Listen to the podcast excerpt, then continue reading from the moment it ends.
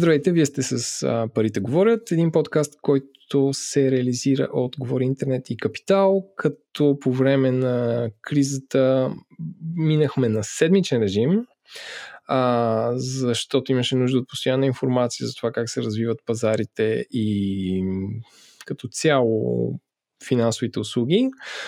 А, новината при нас е, че от, всъщност от миналата седмица решихме да минем на двуседмичен а, режим и после се надяваме, когато всичко се стабилизира, да минем отново на месечен, да си, да си говорим за темите за инвестициите и за Evergreen около тях. С мен, както винаги, е господин Иван Ненков. Здравейте. А, нашия гост е Валентин Генев, който е а, старши консултант или senior консултант в американската фирма Modusbox и има, бих казал, дългогодишен опит в изграждането на виртуални портфейли и финансови разплащания. Валентине, кажи здрасти на хората. Здравейте. Темата, която си говорим днес е това, което се случи в пазара в последните, може би, 2-3 седмици. Както знаете, два от трите оператора в София, съответно в София глупости в България, а, съответно A1 и Viva.com пуснаха свои виртуални и дигитални портфели, т.е. това са приложения, които ам, за сега могат да правят едни неща, но след време ще могат да правят други. А, какво могат да правят те? Ам, най-общо казано да съдържат вашите пари, те могат да ви издадат виртуална карта и IBAN, с която да плащате насам на там, както и да, дават, да изпращате пари на приятели. И също така имат много удобен интерфейс за разплащанията и за следене на разходи. Нещо, което при мен е специално в опита ми с приложения, които ползвам за...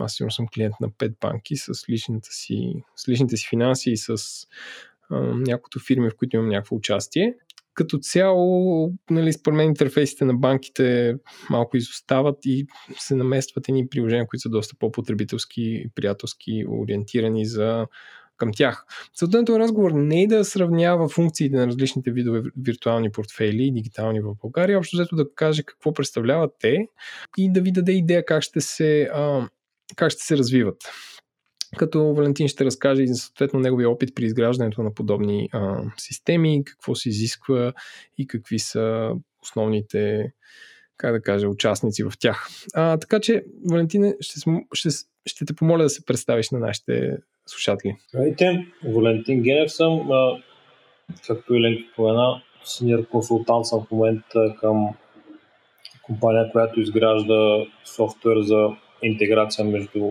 мобилни портфели от различни доставчици на, на услугата.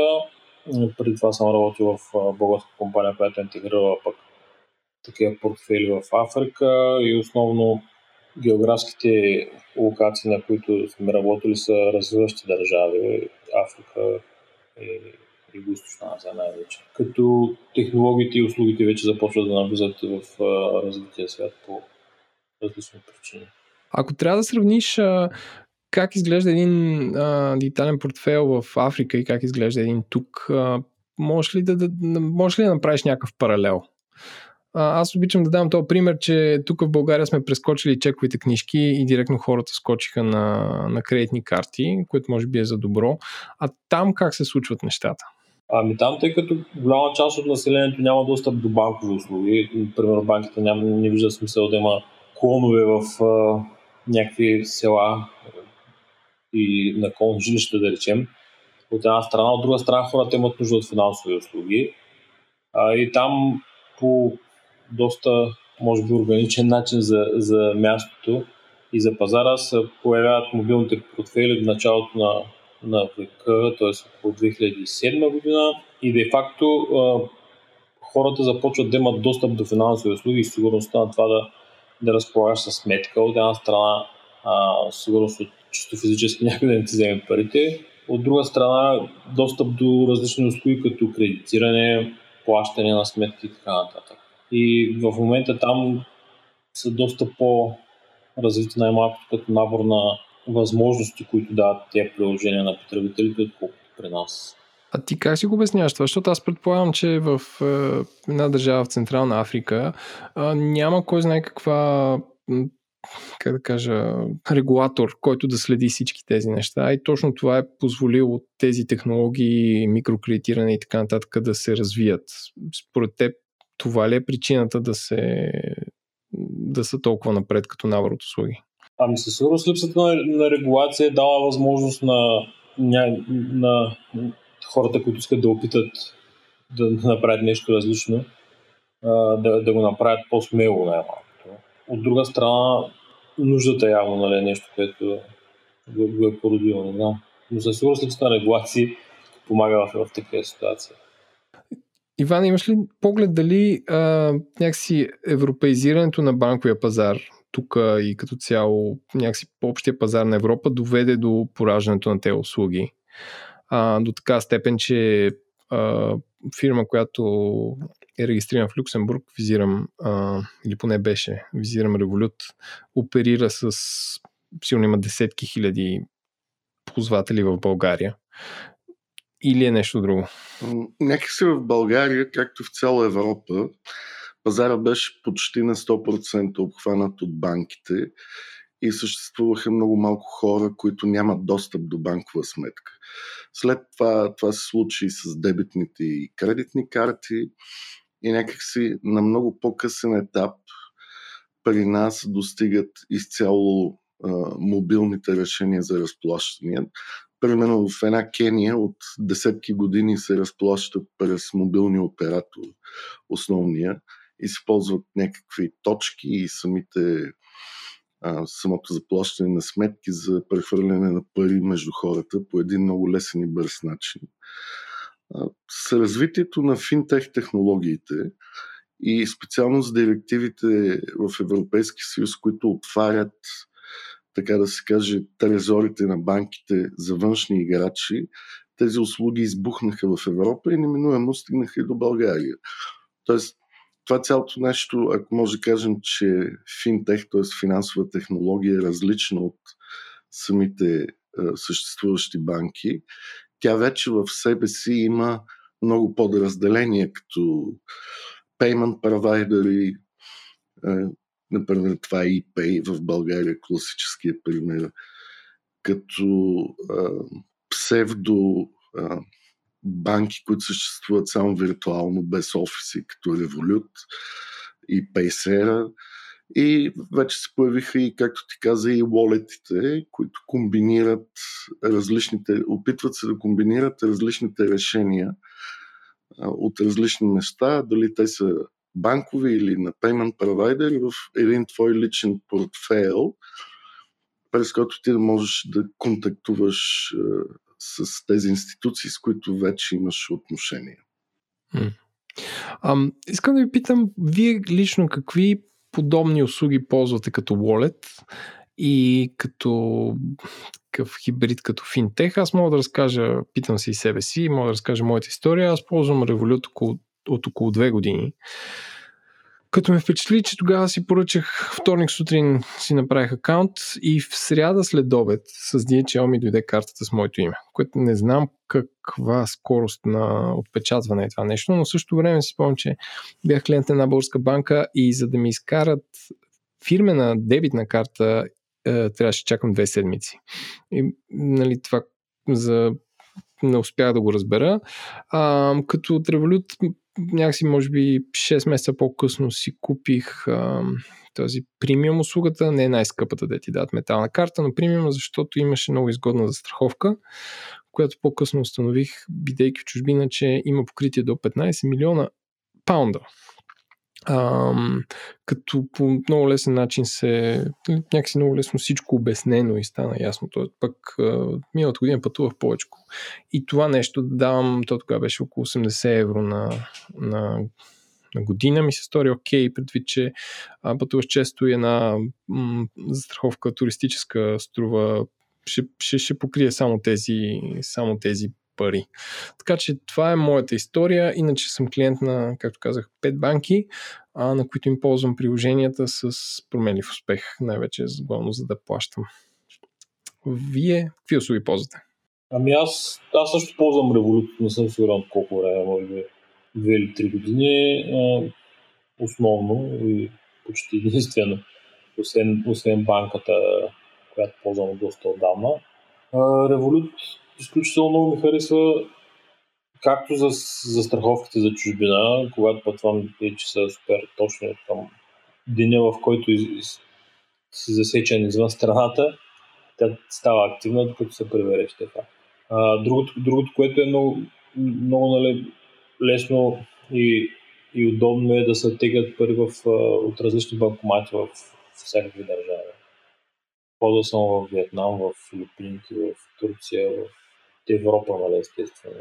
И другото, което много ми харесва е, че се разширяват услугите си повече. Те де-факто доставят, почват да, нали, станаха и криптовалет, имаш възможност вече да инвестираш в акции. А, Иван винаги има забележка за опциите за инвестиция в акции с Аз не ползвам револют, но по същество не бих влагал големи суми в акции през револют. Освен това, за страховките, които вие цитирате, те са много изгодни, но в тях съществуват толкова много изключения, че по същество моят личен съвет е да се прави застраховка директно с застраховател. Но в случая с револют, то няма искам, не искам. Не може да се откажеш от тази застраховка. И по същество, тя през отстъпката, която револют получава от застрахователя за събраните премии, е част от бизнес модела на револют. На теб ти се струва, че имаш ниска такса или някои неща са ти безплатни, но те реално не са. Защото в целия пакет има скрити различни неща, които а, нали, работят по малко по-невидим начин. Не искам да кажа нещо лошо за револют, но по същество револют не е точно wallet. Той по същество се опитва да бъде виртуална банка. Доколкото знам, за сега има някакъв частичен лиценз в Великобритания, но поради Брексит се мести в Естония, т.е.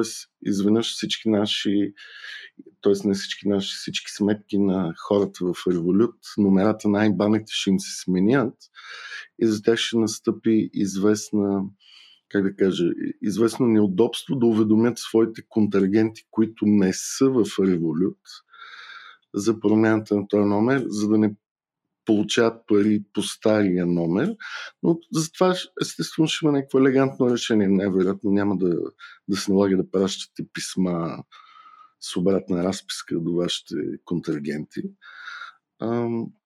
Аз лично ползвам само сметки в две банки и оттам по една дебетна и една кредитна карта и нищо друго. Естествено ползвам Apple Pay, за удобство от гледна точка на много бързо плащане в търговски обекти, без да се налага нали, за по-малки суми набиране на пин-код или вадене на карта, ако си е забрал или някъде ти е останало на друго място. Това ползвам. То е просто удобство, не е някакво гениално хрумване. То ще стане гениално хрумване, когато Apple позволи размяна на пари вътре в своята екосистема, а, без да се налага да плащаш банкови и картови такси. Тогава ще стане класическия wallet. Мисля, че за България това още не работи, не съм сигурен.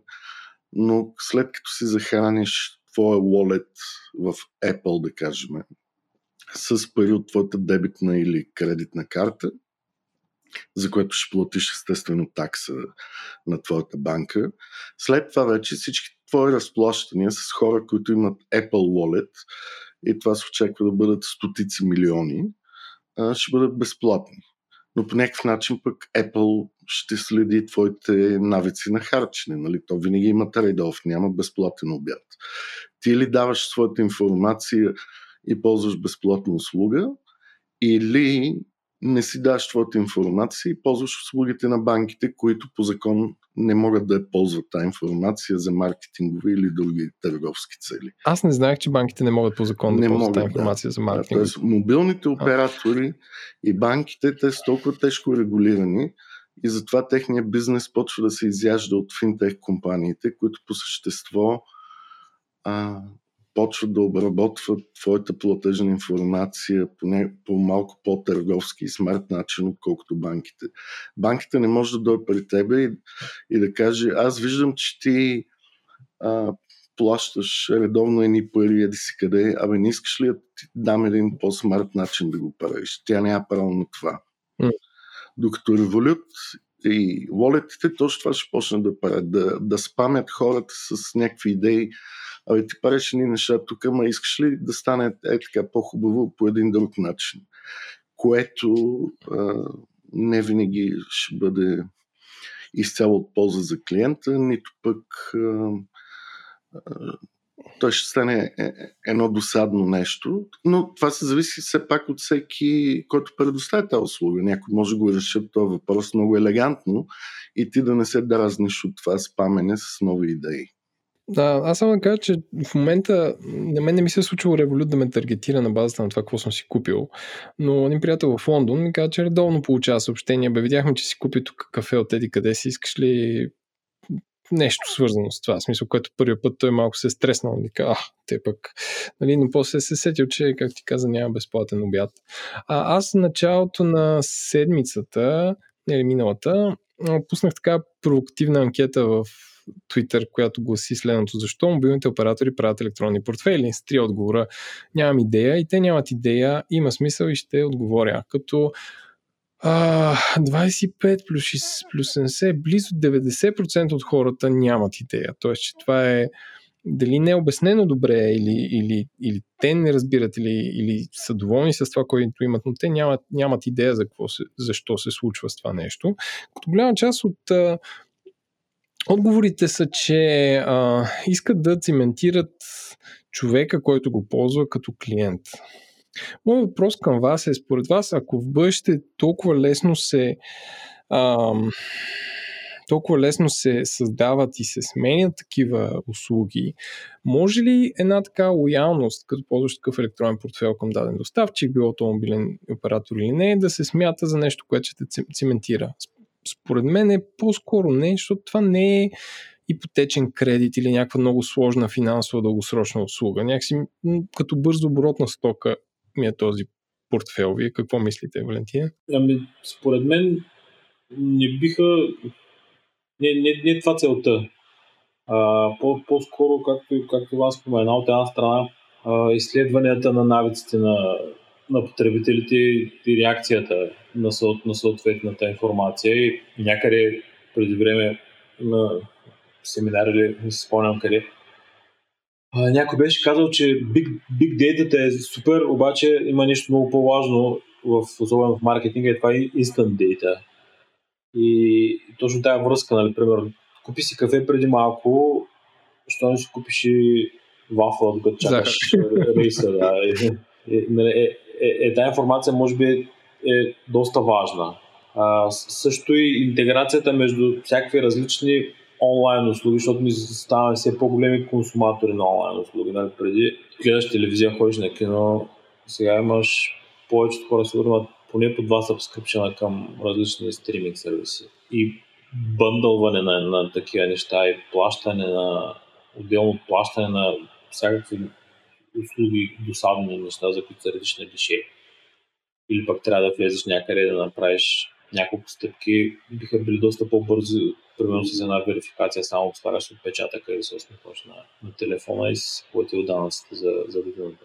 Да, Иване, ти? Да, аз просто исках да продължа една тема, която с Еленко обсъждахме в предварителния разговор. Мен ми е много интересен бизнес модела на компанията на Валентин, а, която, доколкото разбирам, се опитва да направи така, че всички различни видове wallet да почнат да говорят помежду си, което да е в голям полза на клиента, а не той да е ограничен като затворник в екосистемата на един wallet или на един сервис провайдер като Revolut или който там и да вземем. Ами, той, бизнес модел е реално продукта, който, който разработва, нали, в чиято разработка пряко участвам като а, част от core, екипа, който разработва open source продукт. Де факто компанията получава финансиране за, за тая разработка, нали, как, както всяка една компания, която разработва софтуер и се плаща за, за някакъв продукт на база на часове и изследване на някакъв, на някакъв план.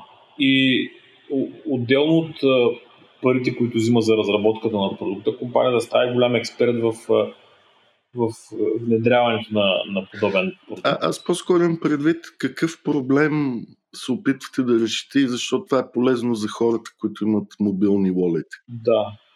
Ами... Да, може би да, Валентина, да почнеш малко по-отдалече, нали, защото да. ние някак смисъл играли с предварителен разговор, но нали, да обясниш какво правите за този хъб и твой опит с изграждането на подобни, бих казал, финтех услуги в Африка. Масово около 2007-2008 година започват да се случват нещата в Африка с мобилните портфели, като тогава телефоните въобще не става просто за мобилен телефон в, с смарт, с смарт, т.е. За, за смарт телефон с приложение, а най-обикновен на Nokia с фенерче а, и дори са, са се ползвали или SMS или приложение от типа на набери 3 за хороскоп и SSD менюта.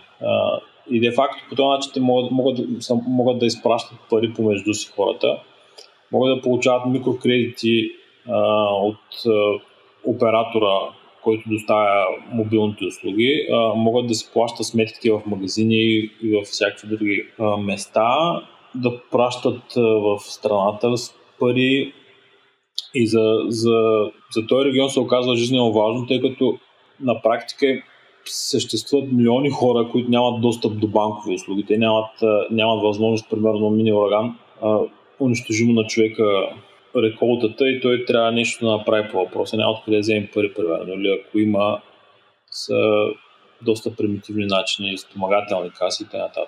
И с подобен род услуги се дава доста, доста добър тласък на, на населението финансово се подобряват доста, доста живота им. Недостатък в, в тия схеми е, че примерно ако ти си ползвател на, на, на един мобилен портфел и не можеш да пратиш пари на някой или да си платиш на сметката при някой, който има друг мобилен портфел. Какво се случва? Примерно повечето магазини почват да имат 5-6 телефона зад касата а, на различни портфели, за да могат да обслужват всички клиенти нали, най, най, един от най-простите осложнения от, от такива ситуации. Съответно, те решават нали, в, в някакъв момент повечето доставчици на подобни услуги, решават да за, за, за отделни страни, решават да направят някаква интеграция помежду си, създават а, общи дружества, примерно, обаче слагат висок вход за, за, за следващ играч, който иска да се включи в схема с трансфери помежду си а може би да обясниш какво значи схема, защото а, да. в България тази дума има много негативна конотация. Най-често е, абе, тук влязах в едни схеми, някой като каже, хората си мислят, че нещо не е толкова легално. Да. а, кажи какво имаш преди схема. На практика, един мобилен портфел или доставчика на, на един мобилен портфел изгражда схема на, на, на операции, с които нали, той, той се създава някаква форма на, на счетоводство, някаква счетоводна схема и схема а, на а, правила, по които се осъществяват трансферите. И парите де-факто, да. Може ли да се каже, че той прави една вътрешна мрежа? Да, нека да го наречем мрежа. С, с съответно правила и входно-изходни точки.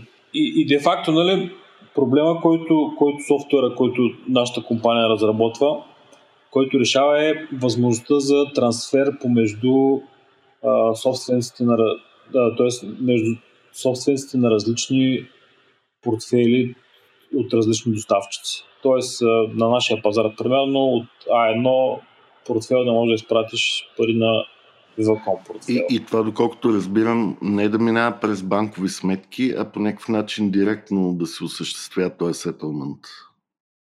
Да, на, самата, самата самия, самия хъб поддържа акаунти на, на всеки един провайдер на услуга, всеки един доставчик на услугата и, и съответно на някакъв период се, се, се извършва сетълмент на, между участниците в, в хъба. Значи, ако аз мога да... Кажи ме дали съм разбрал правилно. Да речем, аз съм един доставчик на а, портфел или финансови услуги. Да речем, аз съм направил една мрежа, която за удобство ще нарека синя мрежа. И всички хора, които са клиенти на моята синя мрежа, могат да си разменят пари, да си плащат. Но ако стигнем до зелената мрежа, а, не може без това да излезе в банковата система, което означава да се ускъпи. Защото всяко нещо, което стигне до там, означава да се платят някакви и такси да се забави за транзакция. За сега. Да, и, и да се забави. И вие правите софтуер, който е като а, който е с отворен код, което означава, че а, всеки може да го имплементира, всеки може да следи за, за а, сигурността му, нали, да, хора, които са разработчици, могат да четат как е направен този софтуер, който, ако някой друг направи зелена мрежа, може двете мрежи да си говорят, така че помежду си да има разплащане или сетълмент, без това да минава през банкова система, но същевременно е валидирано, че се е случило и предполагаме доста сигурно, или да кажа английски термин secure. Да, точно така. Като на практика ти като доставчик на, на синята мрежа имаш един баланс на трансфери между синята и зелената мрежа, който на края на месеца или там примерно на края на деня се, се изравнява де факто. Единия праща пари на другия. Нещо е такова. А как е, а, нали, ако, ако, ако може да, смисъл, ако, ако може да обясниш, без да, без да става много технически, как се извършва самия, самия сетълмент или, или някакви любопитни факти относно нали, разработването на точно такъв софтуер, кой го, кой го имплементира, само в Африка ли е, възможно ли е това да се вкара в Европа, така че всички портфели да си говорят?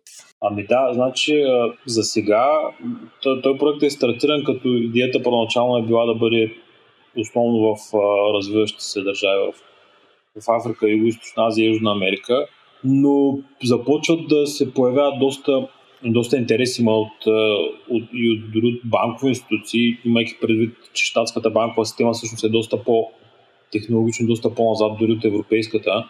Там също има интерес към, към тази услуга. И нали, аз последно време участвам в перформанс стрима, където се занимаваме с подобряване на, на скоростта и примерно в момента постигаме нещо типа на нали, с а, неголямо скалиране на услугите, т.е. с не много раздути разходи в клауда, а, постигаме около 600 трансфера, транзакции в секунда. Не, а, просто ми това, нали, защото като кажеш 600 транзакции в секунда и аз не мога да си, в смисъл с какво можеш да го сравниш а, като, като база. Също, да речем една банка в България колко има на ден или, също, или не знам. Това не, не е толкова интересно като транзакция в секунда, аз като се замисля. По-скоро това, че трансфера е, минава за по-малко от секунда, за, за 200 до 600 милисекунди общо. Взето са, примерно, ако работим на 600 транзакции в секунда, един час нон-стоп а, и всяка една транзакция отнема по-малко от секунда. Това е ленко по същество означава, че ако търговец има един wallet, а клиента друг, иска да си купи нещо и да го вземе веднага, а не да чека 5 минути, това става за по-малко от секунда.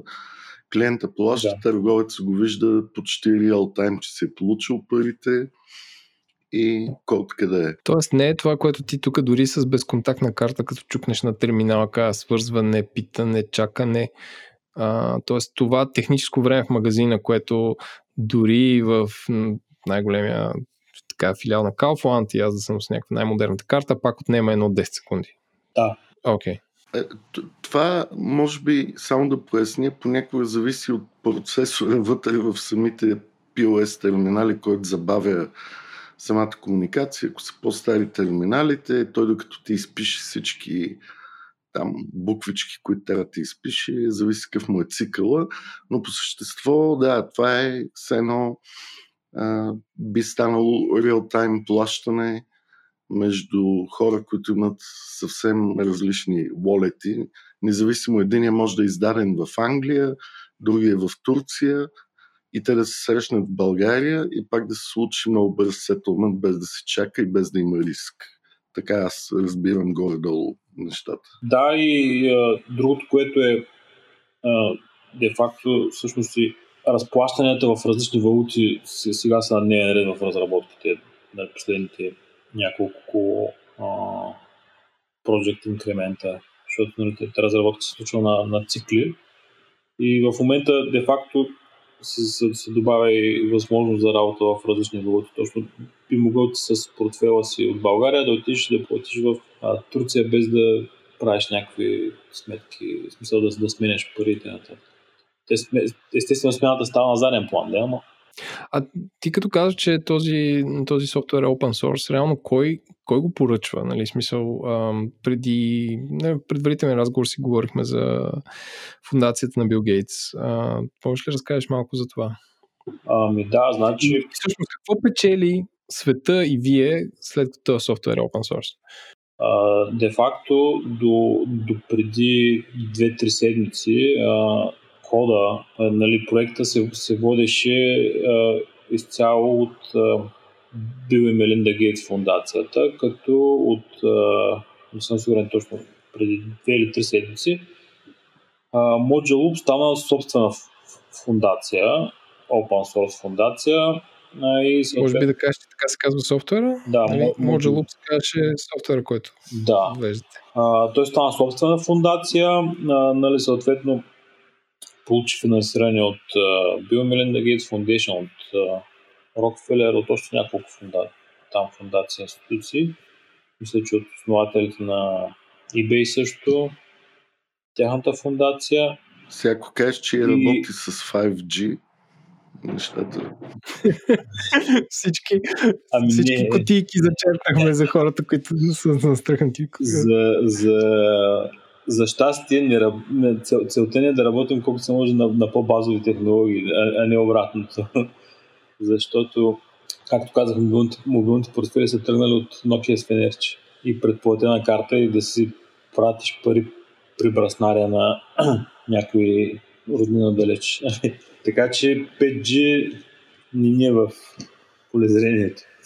А, но да, тя, цел, т.е. С, с, с мобилните портфели в Африка, това, което се наблюдава, е, че, както, както споменах, че това помага много на хората да, да имат достъп до финансови услуги. Те де-факто се ползват микрокредити за неща от рода на да си купи човека семена, да може да се сейнива те да, да се изхрани за сезона или пък да 10 долара да вземе за да купи учебници на детето, да може да, да, да мине срока.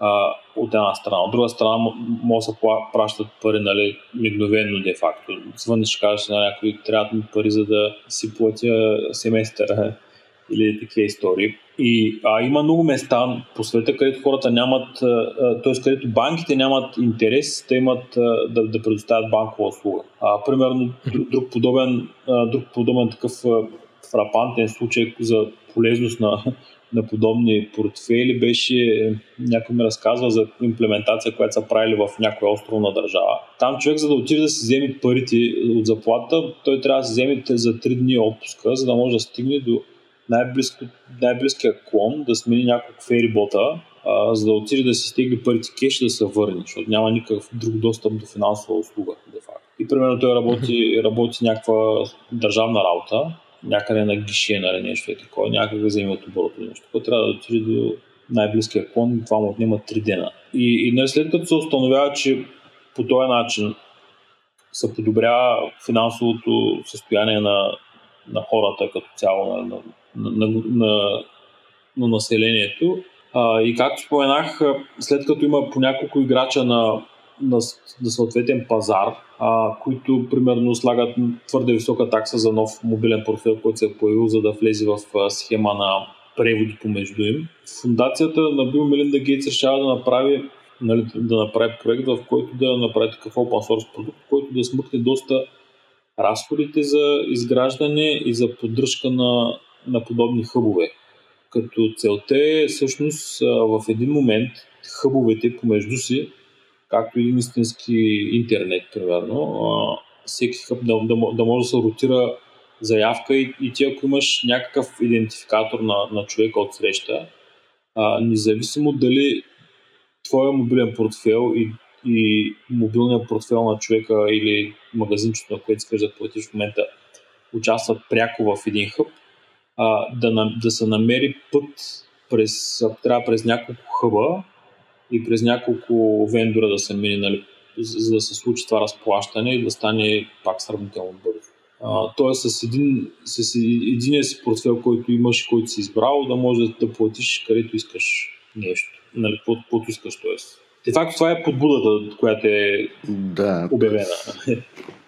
Ако мога да питам и още нещо в допълнение към това, естествено, ако си наясно, а, какво трябва да ги интересува хората, които имат мобилни портфейли и съответно, ако всичките тия неща минават през някакви хъбове, като а, правила за сигурност. Тоест има ли много тънки моменти, които могат лесно да бъдат пробити и трябва ли да внимават самите потребители за много неща или трябва да забравят и да си мислят, че все едно това са банки и ако нещо стане, банката ще им възстанови парите, съответно случая wallet провайдера или някой друг провайдер на продукта. Ами, според мен, всъщност, нивата на сигурност, които, които тези услуги доставят, банките напоследък бяха задължени да, да предприемат. Нали, напоследък последните 4-5 години, да речем. Това, това са подобни а, two-factor аутентикации или пък а, такива генерирани, едно, еднократно генерирани кодове за валидация на конкретната транзакция. А, и всякакви такива подобни, защото те де-факто транзакциите там отдавна се случват на, на принципа на, примерно, дори може да мога аз да, да като доставчик на абонам, абонаментна услуга, мога да, да, да всеки месец да издавам заявка за трансфер, който искам да получа от потребител. Тоест, нали, всеки месец да си дърпам от сметката на мобилния портфел 5 лева за абонамент към, към блога, да, примерно, няма значение. А, и той всеки месец ще получи а, SMS, че нали, има опит за, за, за, за такъв трансфер и ако иска да го валидира, да въведе ериси кой си код в ериси кой си меню. Тоест няма, няма шанс да, да има злоупотреба с, с средствата от, от, трети лица. А, това, което трябва да се внимава са естествено таксите, нали, които подобни услуги имат, защото те се стремят, примерно, да може да сплащаш всякакви нали, сметки, данъци и т.н. И може да има такси. Кредити, естествено, както всеки кредит, особено микро и бързи кредити, винаги са с доста високи лихви. Те, че човек финансова култура и някакво финансово образование е хубаво да, да има и да, да не се подава на импулса в употребата на такива неща. То ние затова правим този подкаст по някакъв начин да, да покажем на хората, че трябва да се мисли по тази тема, не само за сигурността, ами и за начина по който хората може да спестяват и управляват парите си, независимо, че не са финансисти или економисти. Но така, аз както ги гледам нещата, не знам дали съм прав, то по-скоро и към Еленко е въпроса и към теб, Валентин. На мен се струва, че тези мобилни волети все още са за малки микро разплащания, а не за някакви по-големи суми или по-големи бизнеси. Като улеснение и като таргет и въобще като риск модел. Ами да, определено са с, са насочени към, към микро, микроуслуги и финанс, според мен също да. Ами, и аз така го виждам, макар че аз съм единствено стъпил в малкия бизнес и дори за някакви интересни разплащания от типа да трябва да платиме 5000 долара от ам, нашата сметка тук в сметка в Хонг не в Сингапур, защото нашия доставчик от Китай има там сметка. Пак минаваме през банка и те ни гледат доста странно и попълваме ни 100 документа, а, което е малко... Надявам се този вид разплащания да бъдат по-улеснени в някакви средни суми, нали? не говоря за милиони, но поне за, за хиляди, които не могат да се ползват от бизнеси. А, понеже времето напредна, ако трябва да обобщиме, ще задам един въпрос. А, доколко този вид портфейли и финансовите услуги, закачени към тях, ще заместят банките или няма да ги заместят, или банките с а, а, вътрешните си регулации ще влязат в надпревара и те ще си развият аповете така, че да, да са по-удобни. Нали? Кой, кой ще, кой ще наделее в, в тази надпревара удобство а, и разплащания според вас? Ами, според мен банките се превръщат повече в доставчици на финансови услуги на едро. Ако може така да го, така да го кажем, от една страна. А, какво имаш предвид на едро? Защото аз ако съм, аз ако съм Еленко и търся кредит, не ми трябва кредит на, на едро, трябва ми някакъв на, на дребно мен да касае. Или, ами да, именно, т.е. мобилни, доставчици на мобилни, на, на мобилни портфели, примерно, или на, на други подобни финансови услуги, а, имат достъп до... Т.е. те биха имали една по-голяма сметка с а, по-добри условия, от които един крайен потребител би могъл да, да получи от банка, от коя да е банка и Мгм. а, съответно като крайният потребител, като техен ползвател, пък а, нали, те от една страна могат да печелят от разликата в, в тези услуги. От друга страна, нали, те банките пък имат доста тежки регулации за отпускане на кредити в сравнение с а, микрокредитиране и, и, и други подобни. А, относно технологиите, в смисъл такъв приложенията на банките и, и финтек приложенията с, с PSD to регулацията а, пак се дава тая възможност. Де факто те, те банките са задължени да дават достъп до сметките на, на трети приложения, но са задължени да го дават а, нали, на определени нива. А, ти може да имаш ниво за, за достъп само за четене, примерно за може да има финтек приложения, които са свързани само с а, бюджетиране, примерно да се разглеждаш сметките, да ти дават някакви съвети и такива неща и отделно такива, които да получават еднократен достъп до опериране с банковата ти сметка. И те банките, примерно, биха могли върху тези токени, които ще ги издават за, за еднократен превод, да речем, могат да служат и такси. Тоест, те пак могат да, да доставят на едро финансовите услуги, съответно финтек компаниите да станат а, реселери. Да измислят по-хитри начини. Това е абсолютно вярно. А, и, и до някъде и Еленко е прав. По същество, банките се разделят на, грубо казано, на две групи. Такива, които имат перфектен дистанционен метод на работа с своите клиенти, който е ефективен, лесен и бърз, и такива, които няма да могат да направят това и те ще станат просто едни бизнес-то-бизнес провайдери и техните клиенти ще общуват само с Wallet и финтех, като Revolut и всеки други такива решения, а те само ще получават информацията и ще приемат и ще изпращат пари. И по същество цялата тая финансова технология, която се случва, тя лека по лека ще замени нуждата от банкови, да съществуват банкови клонове и така наречените фронт офис служители в банките, но не във всички. Някои банки може да намерят много добро решение и самите те да продължат тая дейност, но по един дистанционен електронен път. Ами добре, аз се надявам поне моите кахари като потребител поне на банките интерфейса да достигне до това на мобилните приложения, защото е много да се ако искаш да кажем две неща. Преди няколко месеца имаме много хубав епизод за финтех компаниите, който може да го изслушат в комбинация с този епизод. Много ще им е полезно. Това от една страна. От друга страна, просто да изборим имената на тия компании, които оперират в е, българската екосистема на wallet и разплащания. Те, те, споменахме вече wallet на A1, на Viva.com, мисля, че и Raiffeisen Bank има собствен wallet, независимо, че е банка. Доколкото знам, ако не греша, зад wallet на A1 и Viva.com стои българска компания, която е Paynetics. Техният продукт се казва Fire, който да. Отделно имаме Точно iCard, така. които освен а, бързи разплащания, частично имат фун- функционалността на Wallet, както и имат и POS терминали.